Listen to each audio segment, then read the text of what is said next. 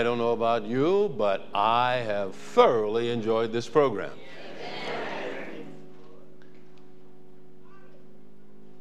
I, I tell you, these sisters have still got it.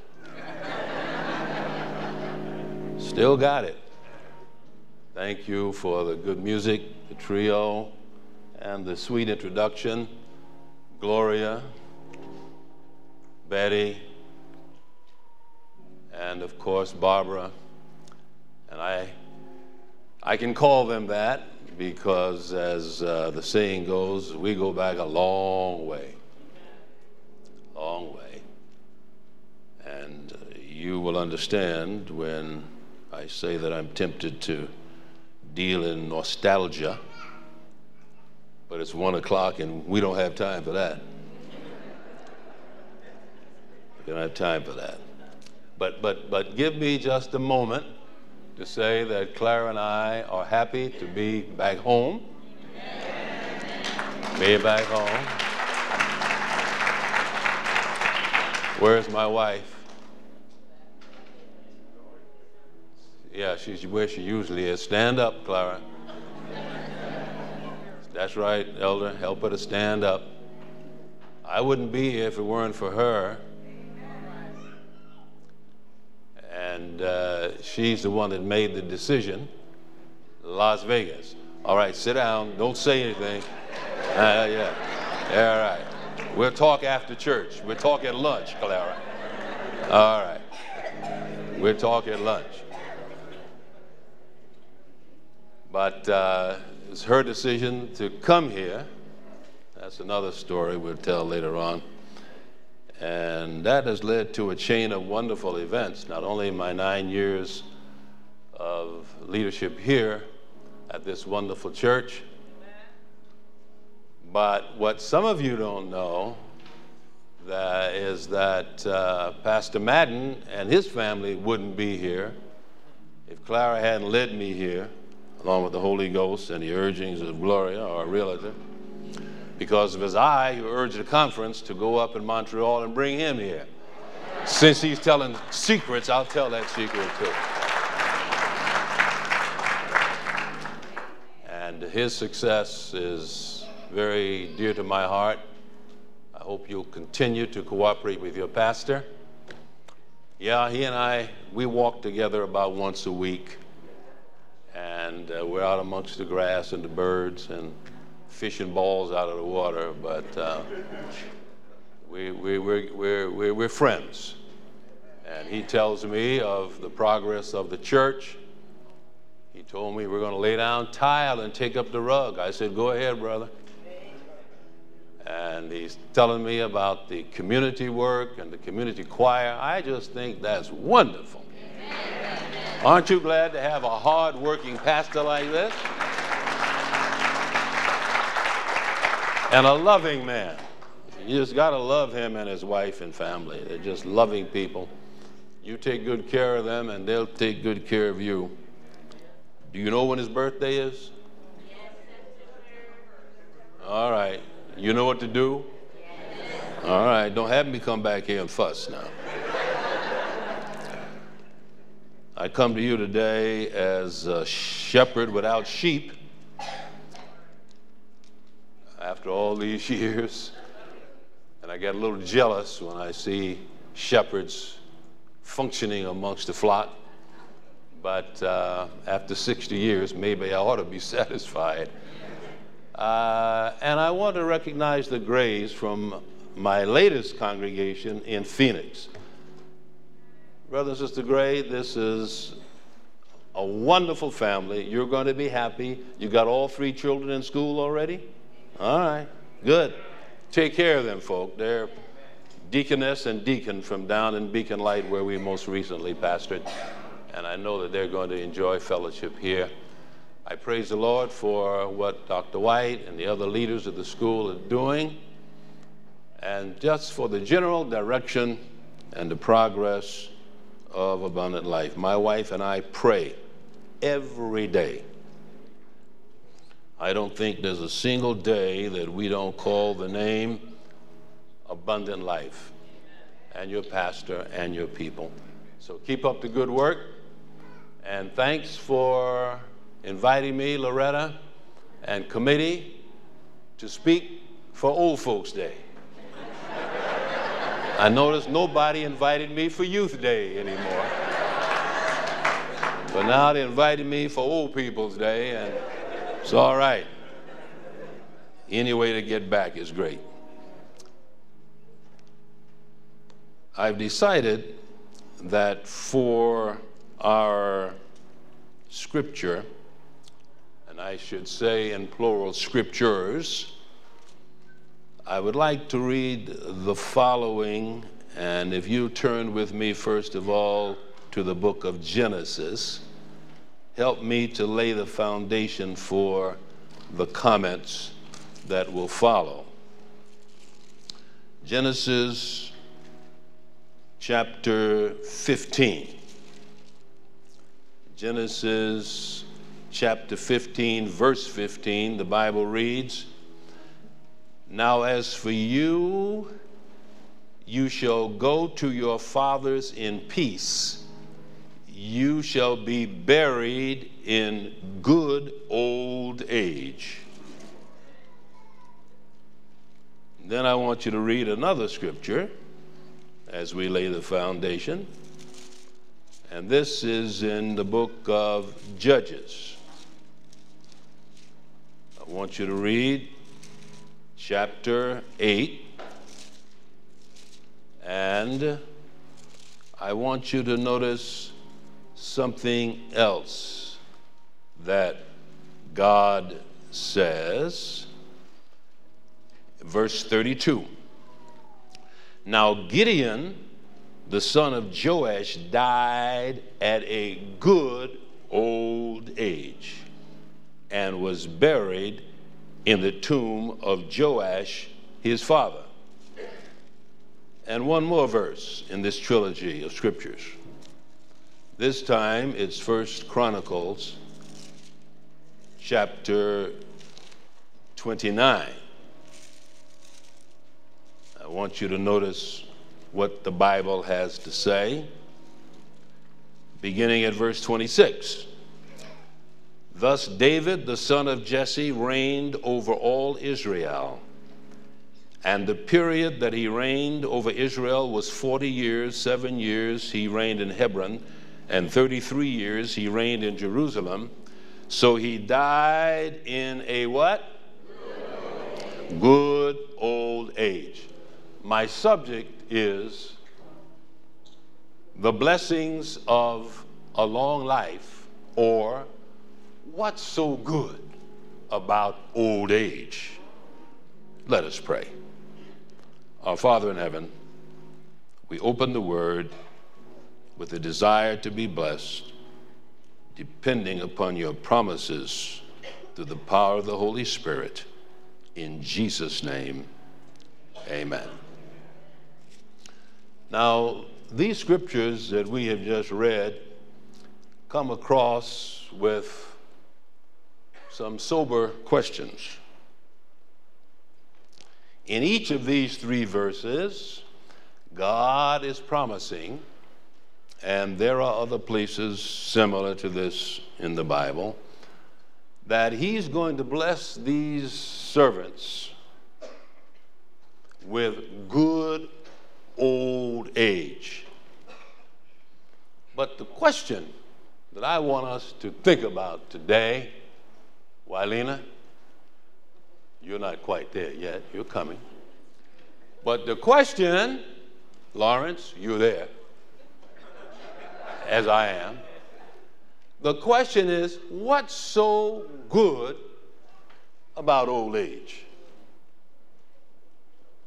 What's so good? Brother Cogs, what's so good about old age? What's so good about having all those prescription bottles lined up on your table or on your shelf? And what's so good? The Bible calls it good old age, but what's so good about not, about not hearing as well as you used to, OC? or about not seeing as well as you used to, Sister Zeba. See, I know all of you, most of you, some of you. But what's so good about your joints stiffening up and your energies running down and your organs wearing out and your friends dying off and your time running short? How in the world is the Bible going to call it good old age? What's so good about getting old?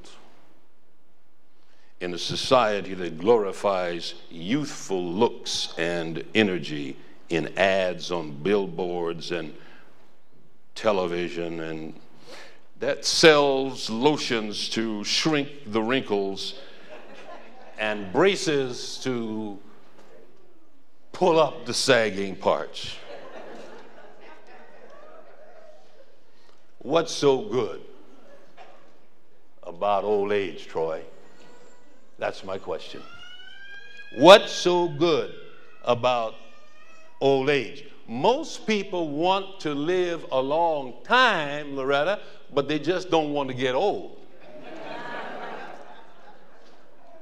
but the Bible says, believe it or not, that there are some good considerations in old age, and I'd like to mention a few on this VIP day. The first one, well, before we get there, let's identify old age. What, what are we talking about? Exactly what is old age? And there are two ways to look at it, namesake. Two ways to look at it. The first is the subjective view, or what people think old age is. Statistics tell us that young people between 18 and 29 think old age begins at age 60, Sister Muldrow. Middle age people between 30 and 55 will tell you, if you do an interview, that old age begins at 70. And people 56 years and older say old age begins at 80. In other words, old age, whatever, is ahead of you somewhere. but the average way people think about it, Sister Evans, the average is that you are old when you reach 68. That's what people think. That when you get to be 68, you cross the line and you're now in the zone of old age. But there's another way to define old age, everybody.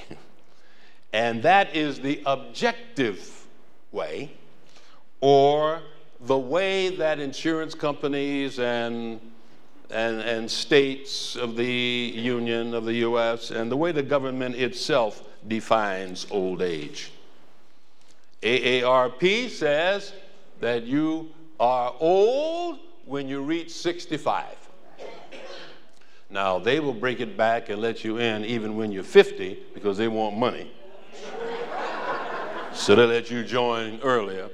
But officially, they say 65. And the different states in the Union have different dates. Not every state is the same. In the state of Nevada, Catholic Charities will begin to help old people at age 60. And the seniors in our state can get assistance from Nevada at age 60. And the United States government says that they will give us our benefits when we reach 65, and recently they've shifted it up to 67. But it's safe to say that when you cross your middle 60s, you have earned the title of old.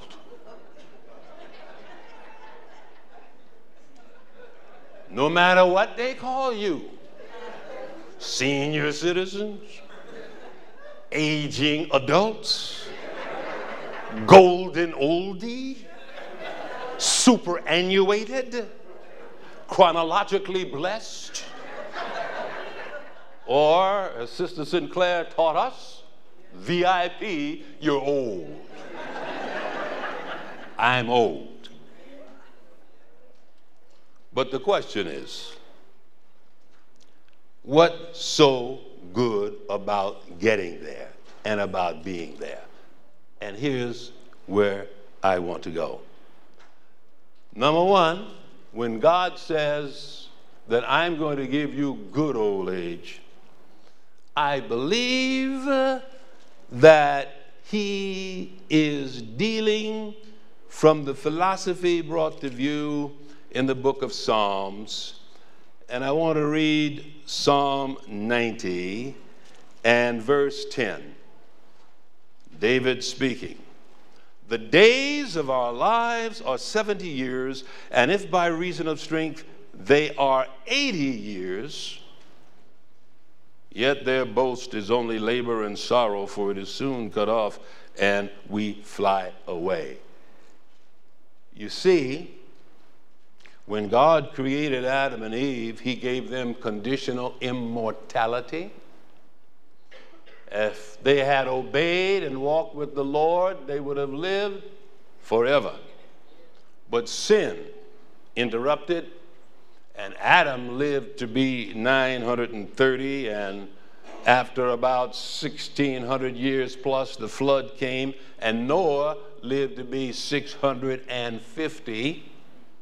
You see, longevity is dropping. And by the time of David, when he wrote this verse here in Psalm 90, longevity had shrunk down to about 70. In fact, David said, it's three score years, a score being 20, three score being 60, and 10 being 70, and that's exactly the year he died at age 70.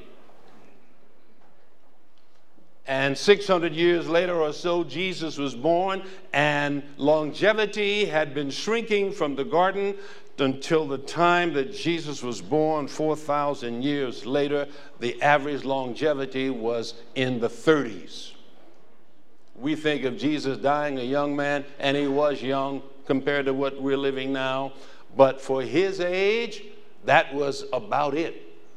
Sin had so debauched and deteriorated the human mind, and science was so void in the land that people had no sense or no inclination toward prevention as well as cure, and the race was at low ebb when Jesus came.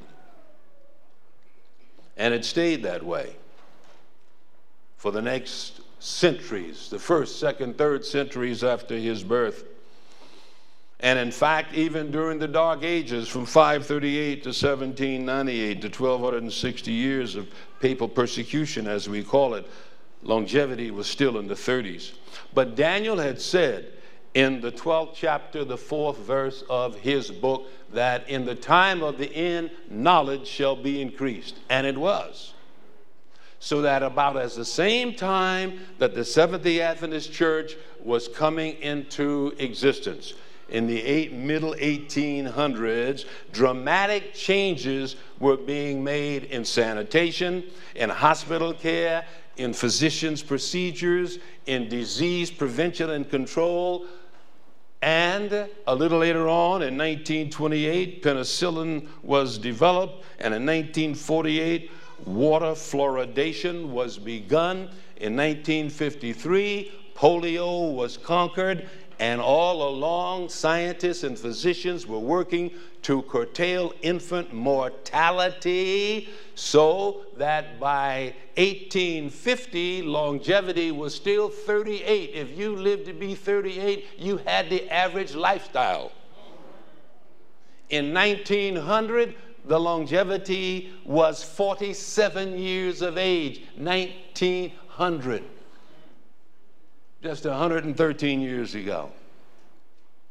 In 1950, and a lot of us were born then, longevity was 68.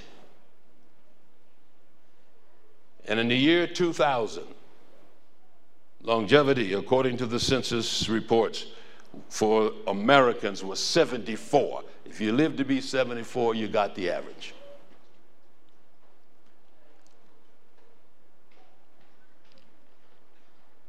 Of course, it varies for men and women and from black to white because women outlive men by a few years and blacks do not live quite as long as whites for various reasons we don't have time to explore. But that is the average. So that now 78 is it. And if you are there or anywhere near there, you have lived a wonderful life of calendar existence. And if you are 69 years and older, even though you're not 78 as yet, you've outlived most people in an age where we are living longer. In fact, if you are 65 today, you are 7% of the population.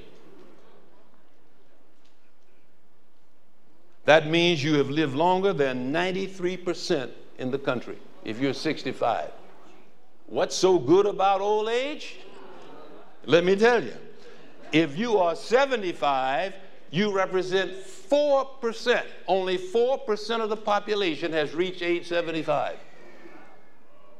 And if you are 75 and older, you have outlived 96%, or you've lived longer than 96% of the people in the country. And if you're 85 and older, you represent 2% of the population, which means that you've lived longer than 98% of the people walking around. And if you are 90, you have lived everybody else. In fact, if you are 95, let me get this straight for you. If you are 95, you represent zero, one, 0.12% of the population which means if you're 95, you've outlived 99.88% of the people in the country. And if you are 100, your percentage is so small they have they can't even find it. well, you outlive everybody but yourself and a few few other people. So as we go through these stages, I say that's good. That's good. I was on the golf course a few years ago and happened to have a few good drives, and some young fellows in their 30s said, Mister, how old are you? I said, I'm 75.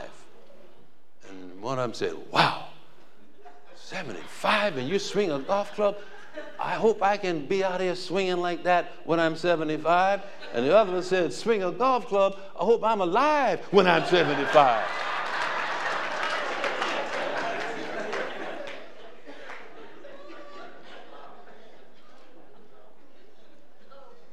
We may not walk as fast or jump as high, as high or get up out of our chairs as quickly.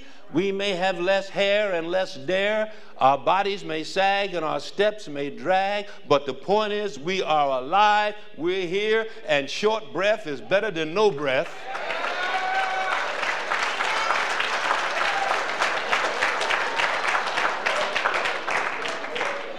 And life is a gift that only God can give, and our hearts are still beating. They've taken a licking and kept on ticking, and that's what's so good about old age.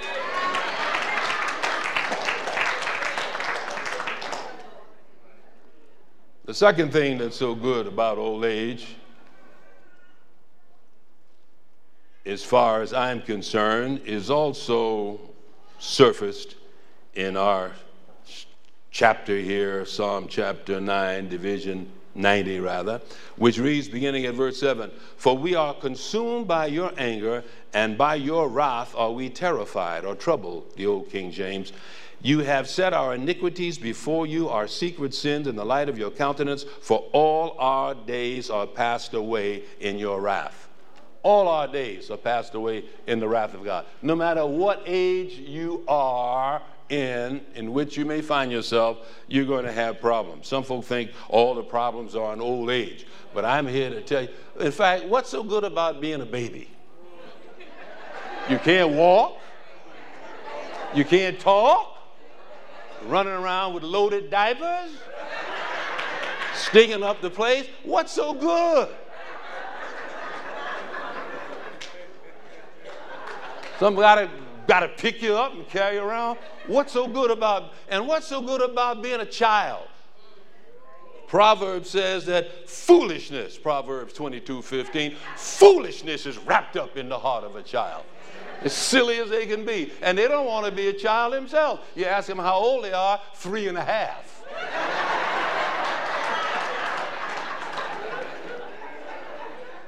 Six, but I'll be seven next week. They never tell you what they are. They're always trying to get out of it. And what's so good about being a teenager, especially in this day and age? With all the peer pressure, running from bullies at the school and bullets on the playground. And if you're black and a young male teenager being profiled wherever you go and put into jail and locked up whether you're guilty or not. What's so good about getting a little older and trying to find $30,000 to go to college? And what's so good about finishing college and being eighty and hundred thousand dollars in debt? Every stage has its problems. We spend our days in God's wrath, and every period of life has its challenges.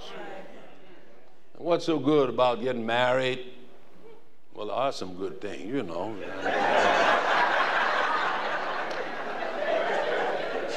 but but what's so good? What's so good?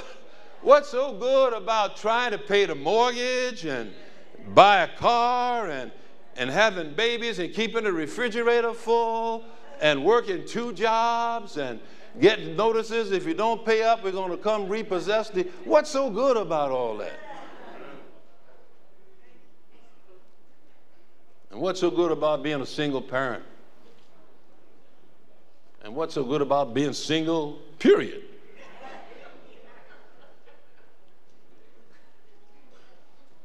What's so good later on in middle age when your children want the car and you you don't you're scared to death and you're sitting up at night praying that they won't come home pregnant? May I be real? Sitting up praying, Lord, help my daughter to come back all right, and help my son to come back without being a father before being a husband.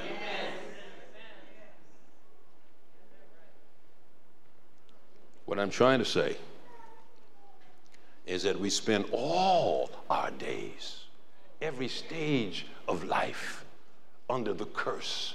And there is no perfect age or stage, but the fact is, the fact is, you and I, and I'm talking to my VIP fellows, citizens here today, I am happy to say that I, for one, I don't know how about you, but I'm glad I'm passed through all those stages.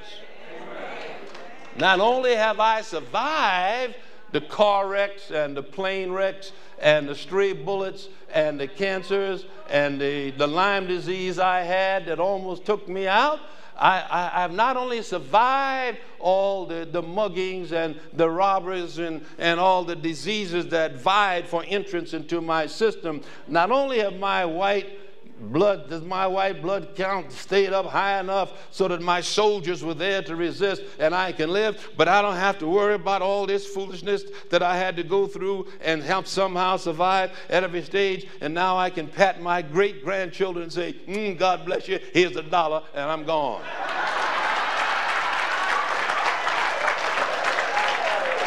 That's what's so good about old age. You know what I found out? When God stopped you from having babies, He was telling you to, well, I can't say leave them alone, but He was telling you it's time to do something else. I'm glad I passed through those stages and I wouldn't take nothing for my journey now. I can see and I can hear and I can walk and as the old folks say, I can sit up and take nourishment. And that's what's so good about old age.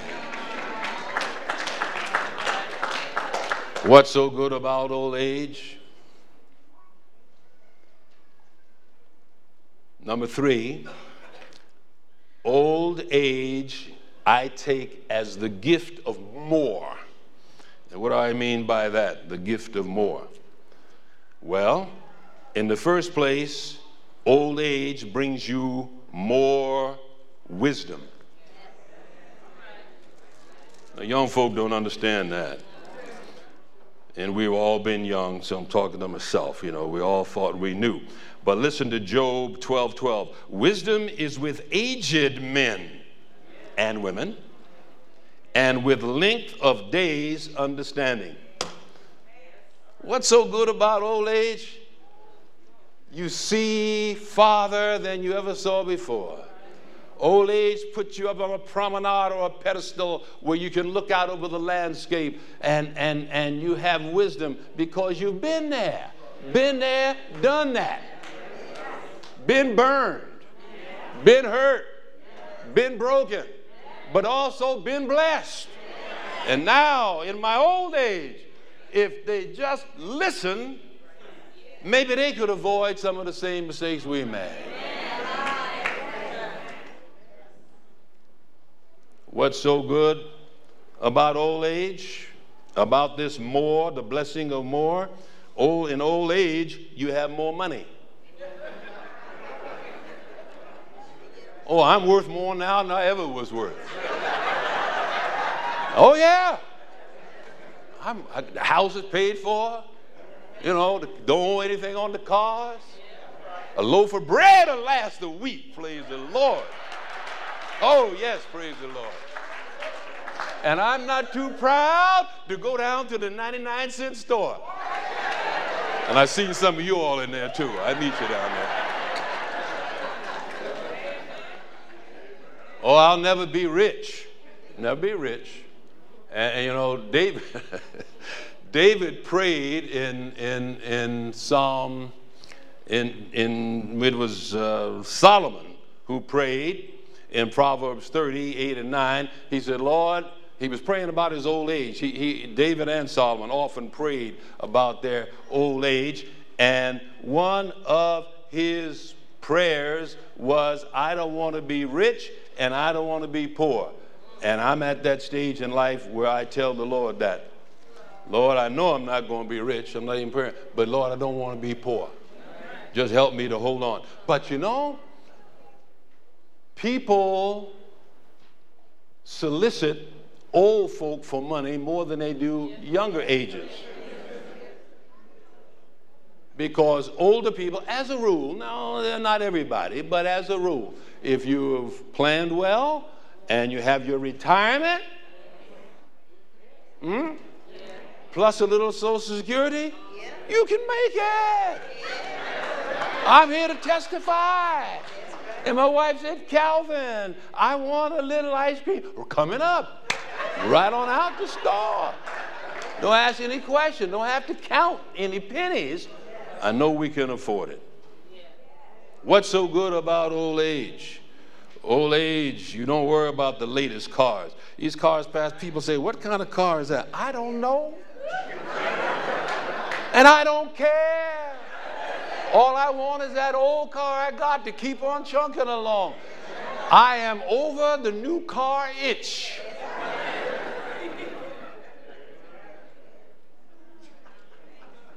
And I got suits in my closet that I've had for 20, 30 years.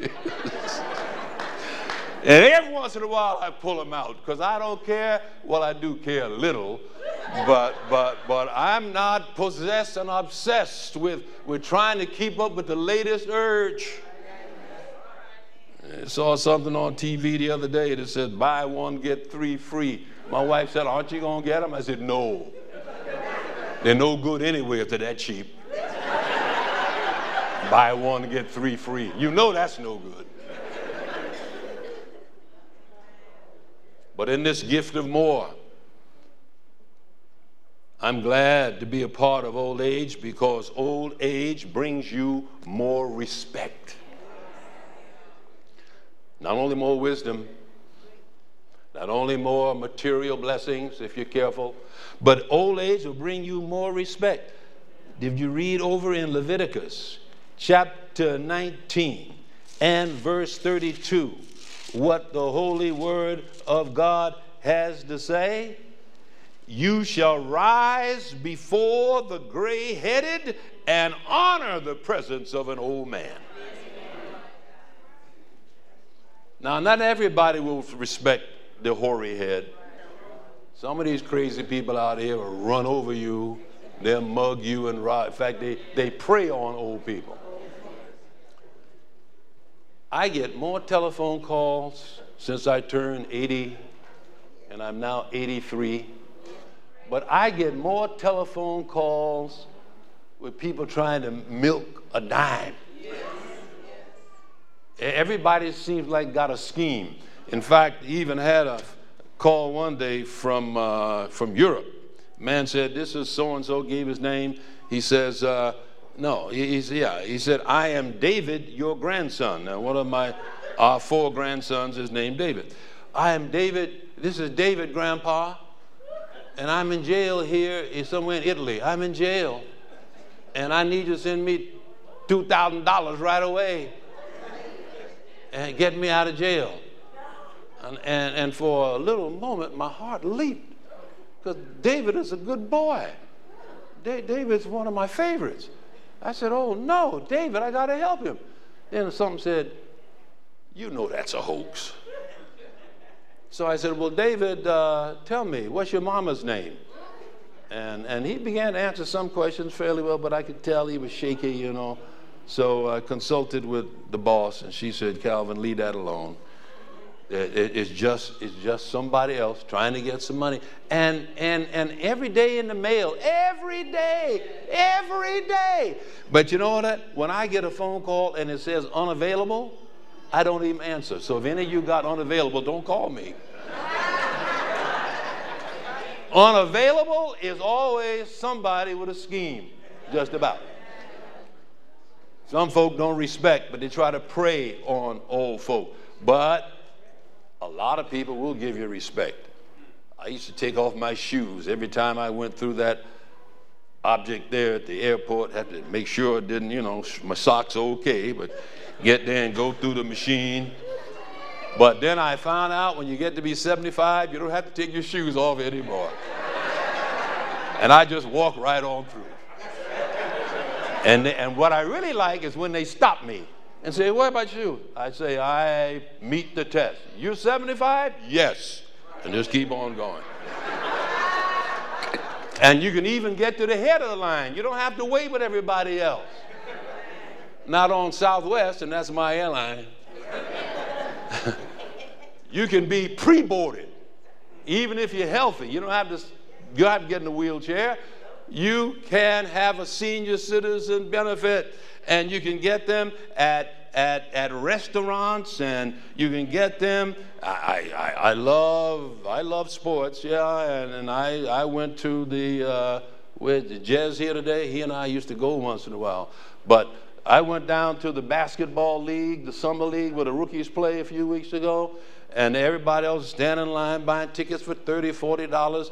And what to the line, lady said $30. I said, No, ma'am, I am a senior. Oh, sorry, sir, $12 for you. I just love it. Just love it. Just love it.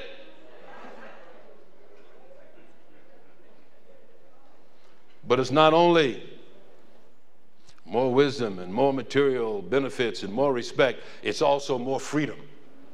I love being old aged for all the reasons I've given you, but in addition, I love it because I have more freedom. I got freedom now. I can travel, I can do my hobbies, I can do my studies. And Ellen White says that old people should be about the business of having more time to serve the Lord. Let me read you here Testimonies, Volume 2, page 330. For what do older persons live but to care for the young and the helpless? So you got more freedom, but it's not all freedom to feed your own egos and your own wants and desires. It's freedom to help others. God is committed to us who are older and have experienced and he will call us to account if our duties in this direction are neglected. Praise God, as an older person, we have time to volunteer. Volunteer at the hospital, volunteer at the community, volunteer at Abundant Life Christian Academy.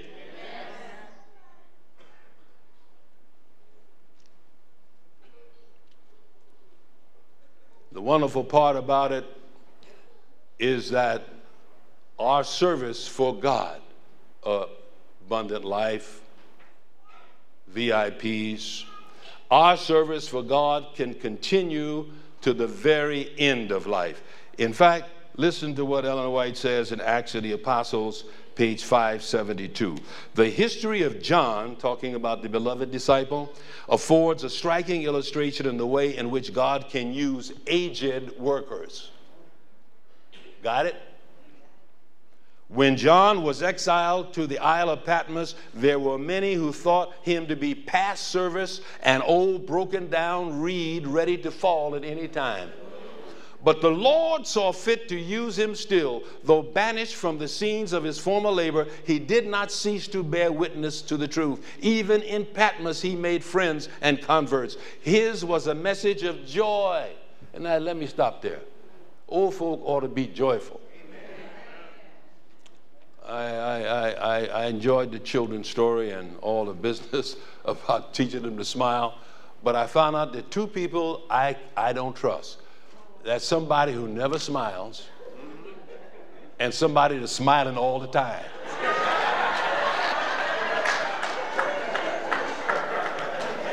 Deliver me for people smiling for nothing all the time. But old folk ought to be joyous. The worst person in the world is a grumpy old soul. Get old, but don't get grumpy. I, we had Elder Cleveland here for that revival in uh, 207, his last evangelistic endeavor. And I rode him around every day, took him down to the Orleans and places to eat. And, uh, and all day, the old man was whistling and he was singing. I just said, it's nice to be around happy old people. John was joyous, proclaiming a risen Savior who was on high and interceding for his people. And listen to this, listen to this. And it was after John had grown old in service of his Lord that he received more communications from heaven than he had received during all the former years of his life. Did you get that? When he got old, he received more information and insights to the beauty of God, to the righteousness of Christ than he had received in all of his prior experience. Now, of course, there are three stages to old age. There is what is called young old, and that's 65 to 74, and middle old, that's 75 to 84, and old old, that's 85 on down to the end. Now, 65 to 74, that's afternoon. And 75 to 84, that's evening. And 85 on, you're walking in the night. You're walking in the night.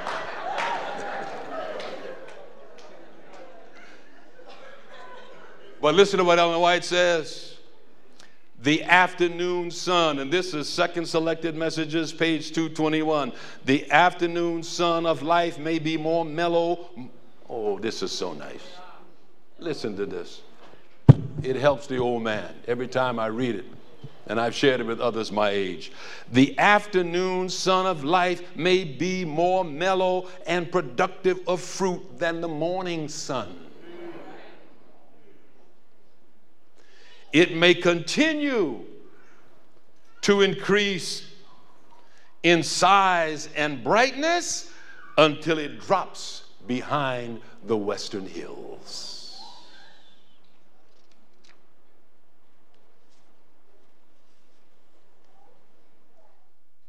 That's the way it was with so many in the Word of God. My final biblical illustration, and I'm conscious of when we got started, but let, let, let me do this for you. The book of Joshua, chapter 13, and Joshua, chapter 14. Let me show you how it works. Just because you're going through young old age or middle old age and even old old age doesn't mean you have to sit down and wait for death.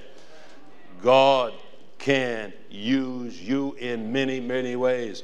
In chapter 13 of Joshua, now Joshua was old, advanced in years, and the Lord said to him, You are old. Now, anytime the Lord said, Brother, you old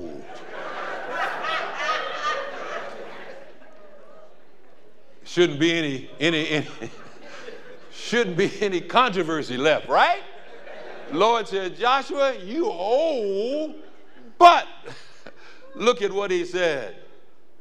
There is much land to be possessed. And then the rest of the chapter goes on to say, Look, old man, I got a job for you. I want you to go and settle all the tribes in the land.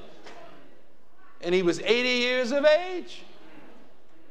And if that doesn't grab you, look at the next chapter, chapter 14. And I want you to read with me beginning at verse 6. The children of Judah came to Joshua in Gilgal, and Caleb, the son of Jephunneh, the Kenizzite said to him, You know the word which the Lord said to Moses, the man of God, concerning you and me in Kadesh Barnea. They were spies together, remember? All right.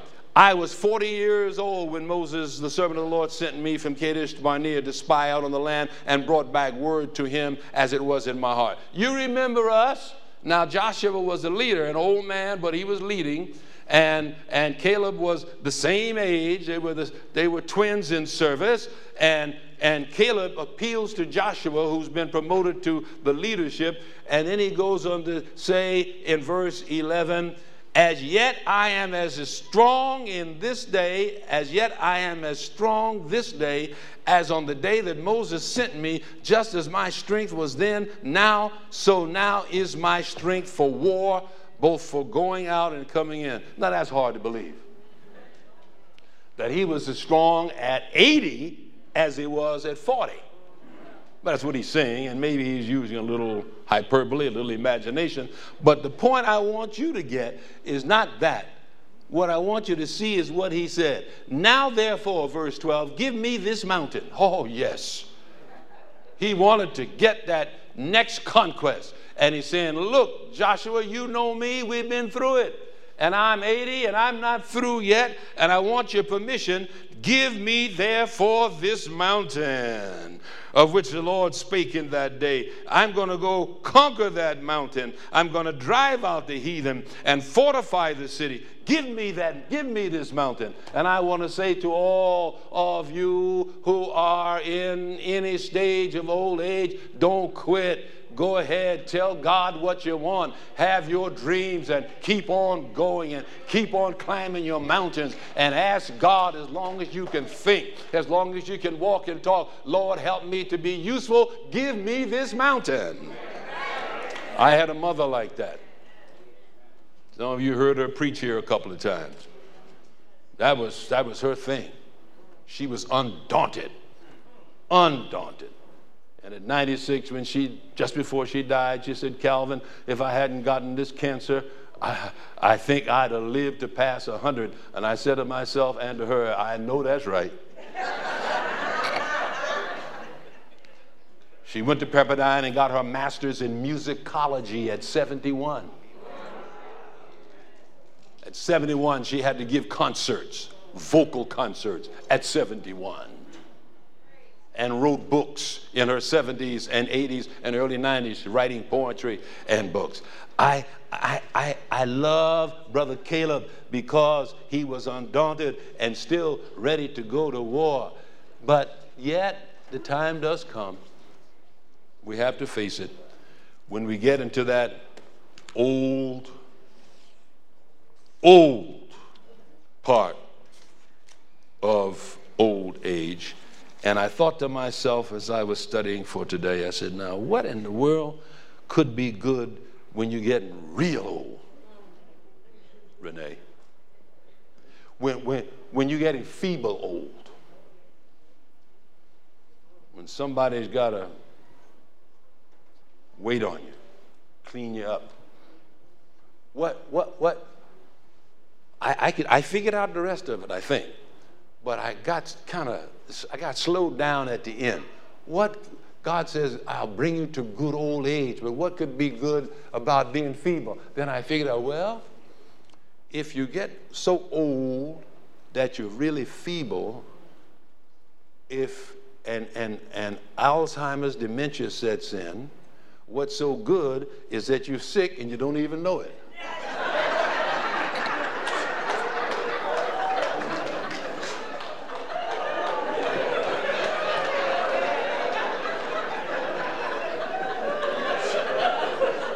That's, that's nature's anesthesia. Nature got you so you don't even know it. It's somebody else's problem. And then I thought about it some more. I said, well, on the other hand, if you get real old and your body's worn out and you can't do this and can't do that, yeah, uh, and your mind is still good, that's good old age too, because now your mind is clear as many people are, some people are, and you it's good because you've got time to get ready. It's good because you can still think and you can pray. You can pray for others and pray for yourself. You can pray for forgiveness and pray God to bless His church. And you can get your house in order like the apostles and the prophets did in the Bible when they talk about Jacob and Joseph and all the others. They call their siblings, they call their children rather around them and said, Come, I want to talk to you. I'm getting ready to die. And we have to be realistic. That time comes unless the Lord comes soon. And we need to be making our wills. And Ellen White says, Get your will, you won't die one day sooner. And, and what I'm seeing when people die these days is all the fussing and fighting with the children, all the acrimonious, evil, stealing and lying, and folk don't speak anymore. When you get old, folk, write it down and make sure everybody knows who's going to get what. And if you don't have anything, just say, I don't have anything, so love each other anyway.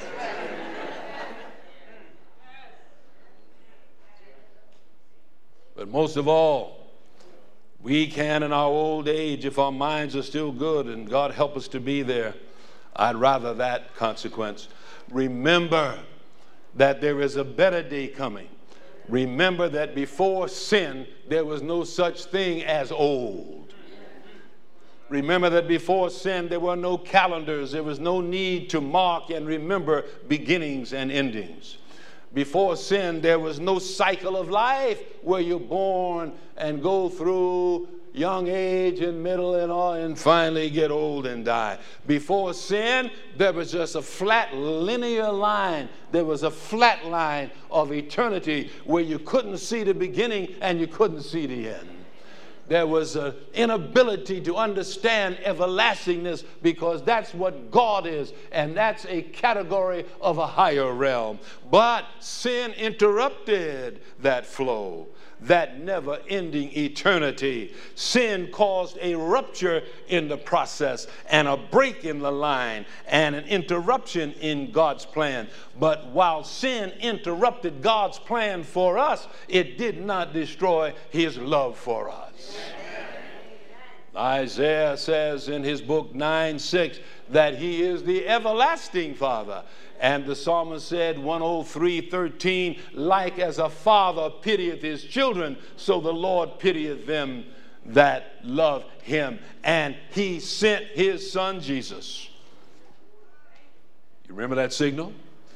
He sent his son Jesus, who was the creator God and he came, he who is life everlasting, he is the fountain of all life, the very one who breathed into a lump of clay the breath of life, the very one who formed that lump of inanimate clay and breathed into him the breath of life. And that life has been going on ever since. The devil has tried to extinguish it. He got it down to the 30s in the time of Jesus, but he never quite snuffed out that life. That breath was so powerful that it's still producing throughout all our world, throughout all this sphere. Jesus, the spark of life, he who spake and it was done, and who commanded and it stood fast. And wherever he walked, John said he was like a light. John said that he was like a light shining in darkness. And when he came, sickness could not stand in his presence, and death could not abide. Wherever he went, death had to leave. He cleaned out the hospitals and robbed all the graves. But the devil hated him because he was eternal life trying to tell us how to get back on the track. So Satan grabbed him. He had evil men to slay him. And on the cross of Calvary, they took the life of the giver of life. And they put him in Joseph's new tomb. But he rose. He didn't stay dead. Flesh that had not sinned would not sour. He swallowed death, but death could not swallow him. Death was ingested, but it never digested. He slept in death, but death could not sleep in him. There was no molecular breakdown. There was no putrefaction of the flesh. And he rose victor over death and the final end that we must all face unless Jesus comes back soon. And he went back to heaven, but when he went back, he took a wave sheaf with him and he said, Father, this is just an earnest, a down payment of what I'm going to do when I go back. And I'm going to call my children, my faithful children, from the grave. And those which are alive and remain, and Paul says, will all be caught up. Caught up to be with him. Magnetized. Caught up. We'll, we'll, be drawn up to the presence. And I'm glad Paul used the words or the term caught up but we won't be caught up like we were cut down. We're going to be given the likeness of our Lord. Old age may put these wrinkles in our faces. Old age may take away our step and our vitality, and finally, for many, even the, the, the, the, mental capacity. But when we are anchored in Jesus, we remember there's a better day coming. And we're going to be caught up, not like we went down. We'll be caught up, but not broken up and blown up and beaten up, not cut up and carved up, not dinged up and drawn up and diced up. We'll be caught up, but not frozen up and frowned up and snarled up and gnawed up and sliced up and shot up and sawed up and mashed up and mauled up and modded up, matted up and torn up and tied up and twisted up. We'll be caught up but not washed up and wasted up and wrinkled up and shriveled up with old age, but will be dressed up and fixed up.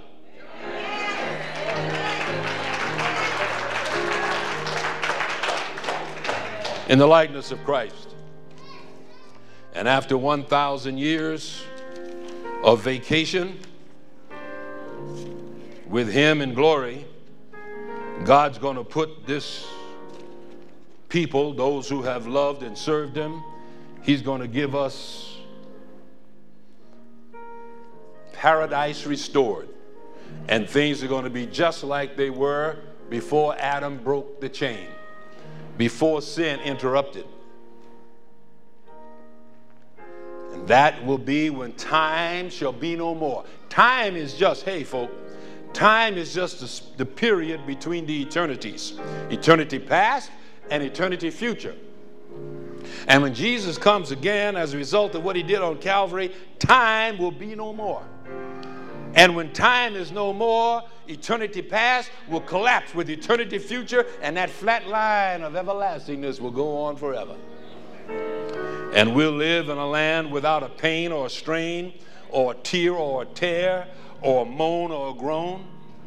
There will be no HIVs or EKGs no tweezers and no seizures, no cold blues and no swine flus, no dental floss and no hearing loss, not a groan, not a scratch or a patch, not a snarl nor a sniffle, an ill or a pill, no health shots and no blood clots, no abrasions and no contagions, no rheumatism and no embolism no infections and no injections, no paralysis and no dialysis, no aching backs and no heart attacks, no anesthesia and no amnesia, no handicap lines and no drugstore signs, no pacemakers and no undertakers, no terminal pains and no funeral trains, only paradise without parasites, and utopia without myopia, and eternity with no infirmity, eternal tomorrow without pain and sorrow. And I plan to be there. How about you? I plan to be there. And when I am, I want to see my Jesus who made it possible.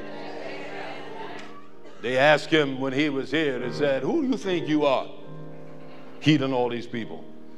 He said, I'm my father's son. Your father, you, are you greater than Abraham? He said, Before Abraham was, I am. He is the eternal Father. And He's infusing us with His love. And He's challenging us to obedience. And He wants us to remember His promises. And whether you are young or old today, I want to ask you if by God's grace you are determined to make it in, whether He shall come or call. If He comes while we're alive, praise God. I hope He will. But if I have to stand in line like everybody else the last 6,000 years, I want to wake up and I want to look up and say, Lo, this is my God. And I don't want anything or anybody to interrupt that meeting. How about you? Is that your desire? If so, would you stand with me now as we pray? Our Father in heaven, we thank you for Jesus. We thank you for his sweet promise. We thank you for the deliverance that he has brought to the human race. Especially, Lord, I give you today your aging population. I give you today the seniors among us, those who may be discouraged, those who may be left alone, those who may have been forgotten. Be with them, Lord. Give them courage. Help them to set their minds on a better day those who are having trouble with their children, those who have been disrespected, help them to realize that the love of God is sufficient no matter what anybody else says or does. Those who may be having financial problems, supply their needs.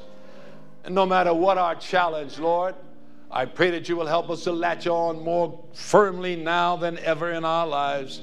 And may the younger generations benefit from our counsel, but most of all, may they benefit from our example of love and trust and gratitude. And then come soon and save us in that land where we shall never grow old, but only live with Jesus and thank Him for eternity for the salvation He has wrought for us. In His name and for His sake, let all the people say, Amen. Amen. Shall we be seated, please? If you want to make a call, you may do so. If you want to make a call yeah, for fine. membership.